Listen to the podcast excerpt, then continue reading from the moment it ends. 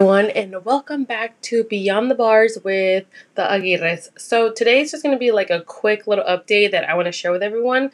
So my husband has been at this uh, one prison for like a little bit over a year, I think, and um, it's a level two, which so proud of him.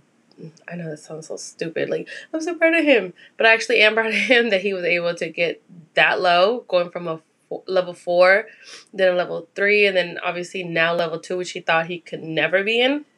But you know, obviously, like he did it, so I was like, good for you.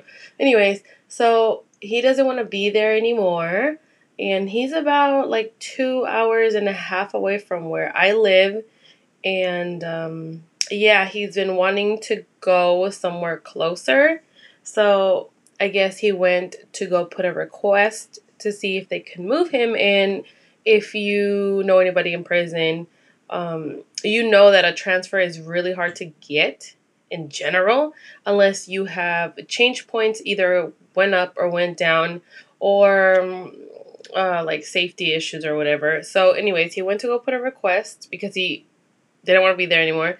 So he went and uh, and I guess they called him in and uh, they told him, you know, they asked him why does why did he want to move, and he's like, you know, basically he has less than a year left, and they're not giving him his programming, and his anger issues have been like really bad at that place because uh, I don't, I have no idea why, which I don't understand why when this is a place where there's people there that have less than like five years and do like really dumb stuff.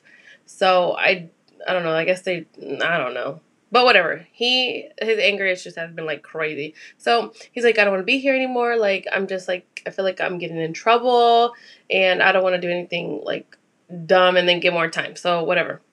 And I'm like, yes, just get out of there because I don't want somebody to piss you off and then eh, something else happens. So he goes and then the guy was like, Okay, we'll we'll move you.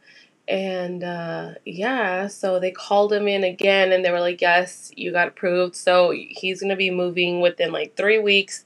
So we're not sure yet where he's going to be going. He put up two places, which one of them is like an hour and away from here, and the other one is like 30 minutes away from where I live.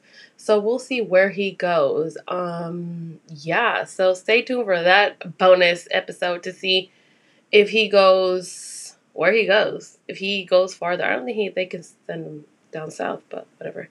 Um, but yeah, stay tuned for that. Thank you for listening, and episode two is coming up, guys. Thank you for listening.